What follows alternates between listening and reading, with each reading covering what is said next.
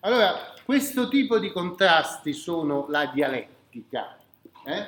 e questo tipo di contrasti consente di elevare il pensiero giuridico, perché uno dirà, certo, normalmente per esempio ha ragione Costantino perché la legge è, è, è successiva al frammento di Salvo Giuliano. Però in alcuni casi particolari, per esempio in una città, la consuetudine, cioè la norma cittadina promulgata in autonomia dal popolo di quella città, può, non dico abrogare, ma può derogare alla legge generale, per esempio. No? Ed ecco che cominciano a nascere sulla base di questa opposizione delle dottrine su che cos'è la consuetudine e in particolare su che cos'è l'autonomia legislativa di queste comunità di laici che si sono formate nelle città e che incominciano ad avere bisogno di alcune regole perché fanno un sacco di commerci, no? eh, perché devono regolare una vita sociale che non solo è in crescita perché la popolazione sta crescendo, la gente delle campagne abbandona le campagne e va a vivere in città, no? ma anche perché la ricchezza sta crescendo molto e la ricchezza, la crescita della ricchezza ha bisogno di regolazione. No? Per esempio un altro tema è quello del, eh, del prestito a interesse. E questa è un'altra questione che oppone eh, la norma, in questo caso non una norma giustinianea a un'altra norma giustinianea, ma una norma divina che addirittura si trova nel Vangelo e nella Bibbia, nel Vangelo sia e nel, anche nell'Antico Testamento. E questa norma divina dice, quando voi date qualcosa, non dovete chiedere niente indietro, dice Gesù nel Vangelo. Che è un po' esagerato perché non solo dice di non chiedere l'interesse, ma neanche di richiedere indietro il capitale, cioè non prestate ma regalate praticamente, no? Allora questa visione qua non è che non ci sia stata, c'è stata gente che si è posta questo problema, che non si poteva possedere niente. E già prima eh, di San Francesco cominciano le tendenze ecclesiastiche che esaltano la povertà, cioè il fatto di non poter peccare, perché chi è povero non può eh, essere avido perché non ha nulla, no? E, però diciamo l'interpretazione coerente del precetto evangelico era non chiedete niente di più di quello che avete prestato. E questo, questa proibizione dell'interesse sui prestiti eh, effettivamente è stata adottata nelle religioni monoteiste, perché l'ebraismo prescrive che fra fedeli della stessa religione, cioè ebrei, non si possa richiedere interesse. L'Islam è lo stesso, cioè l'Islam impone un prestito senza interesse. Poi sia eh, l'ebraismo sia l'Islam hanno trovato delle, diciamo, delle scappatoie, dei modi tecnicamente accettabili per di fatto ottenere un interesse. No? Il problema è enorme nelle città italiane del XII secolo, ovviamente, perché siamo in un momento di crescita economica veramente strabiliante, no? molto, molto rapida, anche perché si partiva da un livello molto basso, eh, crescita monetaria e innovazione nei commerci. Innovazione nei commerci significa vado... Eh, in Oriente a riempire una nave di spezie per venderle in Occidente, no?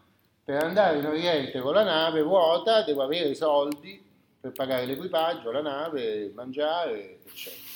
Quando torno, siccome le spezie lì le compro molto poco e le rivendo a moltissimo, caso che faceva Carlo Maria Cipolla, grande economista, in un libretto delizioso che potete leggere, allegro ma non troppo, era il pepe. Cioè il pepe era una spezia che veniva dall'Oriente e che era indispensabile per conservare la carne, conservare... Quindi non è che uno cercava il pepe per soltanto il gusto del pepe, ma perché per non mandare a male le cose si usavano spezie che venivano usate in grande quantità. E però erano molto costose perché non si coltivavano facilmente in Occidente venivano in gran parte dall'Oriente. Quindi fare commerci di spezie era molto redditizio perché sono cose leggere che si portano bene eh, e che si comprano a poco e si vendono a tanto. Eh? Perciò il problema è un problema finanziario, monetario, ho bisogno di un investimento con un certo rischio perché forse la nave affonda, forse verrò catturato dai pirati, forse il carico andrà male perché si, ci sarà un'infiltrazione d'acqua nella nave e quindi c'è un rischio. Se mi dai i soldi, che faccio? Ti ridò indietro gli stessi soldi che mi hai dato? E eh, allora me li dai, no? E, e, e, allora il problema dell'interesse è un problema che è connesso con la crescita economica e c'è un problema normativo, perché eh, il Vangelo e, e poi 8, 9 secoli, 10 secoli di tradizione cristiana avevano confermato che l'interesse, la richiesta di un interesse è un peccato mortale. Non stiamo parlando dell'interesse, si chiamava usura in latino ma non stiamo parlando dell'usura, cioè l'interesse del 50, del 100%, del 200%, stiamo parlando dell'1, 2, 3, 4%, no? Che è un peccato mortale, perché il motivo che veniva portato dalla teologia è che eh, con l'interesse uno poteva guadagnare grazie al tempo, senza lavorare soltanto il trascorrere del tempo. E si diceva ma il tempo è di Dio, quindi sto, sto commettendo un furto ai danni di Dio, perché mi arricchisco sul passare del tempo, no? E questo è un peccato mortale, un peccato nel senso che è un attentato alla divinità, quando io mi approprio del tempo e lo faccio fruttare. Invece il, il, la compilazione giustiniana non diceva così, eh, nel digesto l'interesse è consentito, anche se è regolato, deve essere moderato. E poi anche in una novella di Giustiniano si prescriveva che si poteva esigere l'interesse di una siliqua per ogni denaro. Allora, questo vedi, sono le perfide del manuale di Cortese che mica ti dice che cos'è la siliqua, eccetera, però c'è Wikipedia quindi uno va a vedere la siliqua e viene a sapere che è un, un ventiquattresimo del denaro. No?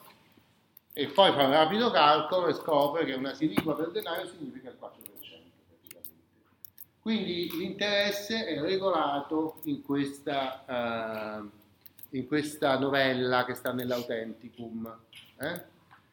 Allora lì cominciano a esserci le discussioni perché ci sono alcuni giuristi che sono più legati eh, dice Cortese, al mondo vecchio, cioè alla prevalenza della norma canonica oppure della norma religiosa su quella laica, e dicono Giustiniano, benché sia il grande imperatore, non può comandare a Dio, perché Dio è superiore. E quindi una legge di Giustiniano non può abrogare il precetto che si trova nel Vangelo. Capito? Ecco, Oggi abbiamo fatto un po' di esercizi di dialettica scolastica. Eh? Come funziona questa dialettica scolastica? Va bene? Allora, quando voi imparate il negro, bulgaro, martino, le distensioni strominorum, le glosse, non dovete fermarvi a queste nozioni.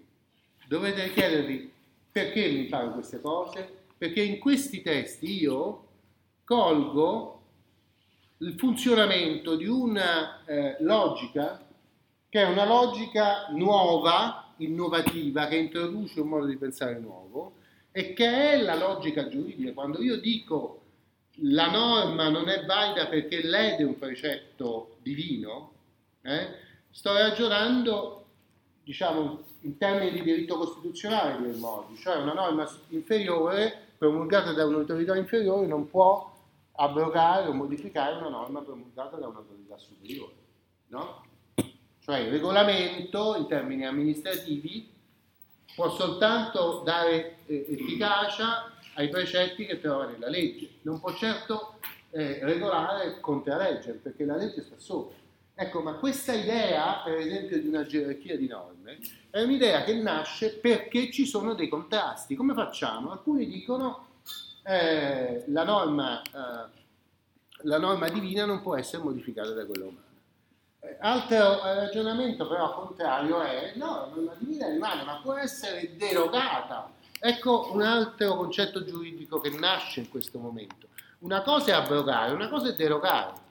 Derogare significa che la norma rimane in vigore, però per motivi di giustizia e di equità, a questo principio generale io posso eh, derogare introducendo degli altri elementi. Perché? Perché possiamo tutti rimanere senza il salame eh, col pepe? Che come dobbiamo campare? Eh, la carne la dobbiamo mandare tutta a mare? No? O quanto dobbiamo pagare il rischio che si prende il, chi va a prendere il pepe no? con la nave? Come possiamo consentire i commerci che ci fanno stare tutti meglio, che evitano che i bambini muoiano di fame e così via, no? senza dare la possibilità a qualcuno di andare con la nave a, acquistare eh, le spezie da, da vendere. No? C'è una giustizia nel derogare in casi specifici e con attenzione, senza chiedere interessi esagerati, eccetera, però c'è un, un, un'equità in questo, no? Allora, il, ecco secondo principio, abbiamo detto gerarchia di norme, secondo deroga, eh? abrogazione, differenza tra abrogazione e deroga e così via. Vedete, si formano concetti che sono concetti fondamentali non solo per allora, ma anche per oggi. No? Senza questi concetti qua non potreste studiare qui all'università. Va bene?